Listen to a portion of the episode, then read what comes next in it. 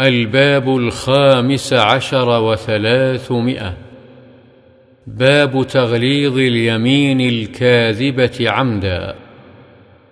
عن ابن مسعود رضي الله عنه أن النبي صلى الله عليه وسلم قال من حلف على مال امرئ مسلم بغير حقه لقي الله وهو عليه غضبان.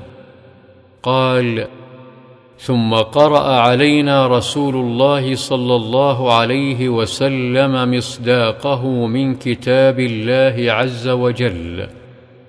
إن الذين يشترون بعهد الله وأيمانهم ثمنا قليلا. إلى آخر الآية. متفق عليه.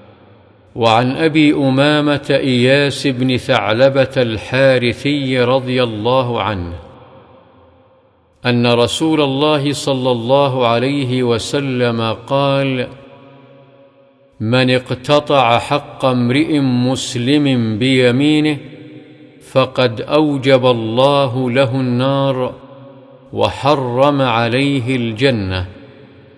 فقال له رجل وإن كان شيئا يسيرا يا رسول الله قال وإن كان قضيبا من أراك.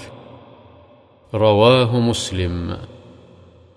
وعن عبد الله بن عمرو بن العاص رضي الله عنهما عن النبي صلى الله عليه وسلم قال الكبائر الإشراك بالله وعقوق الوالدين وقتل النفس واليمين الغموس رواه البخاري.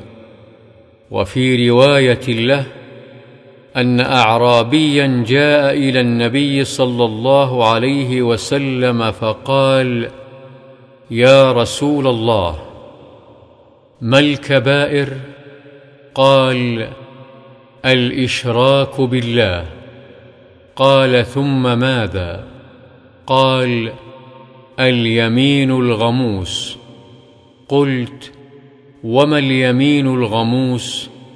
قال الذي يقتطع مال امرئ مسلم يعني بيمين هو فيها كاذب.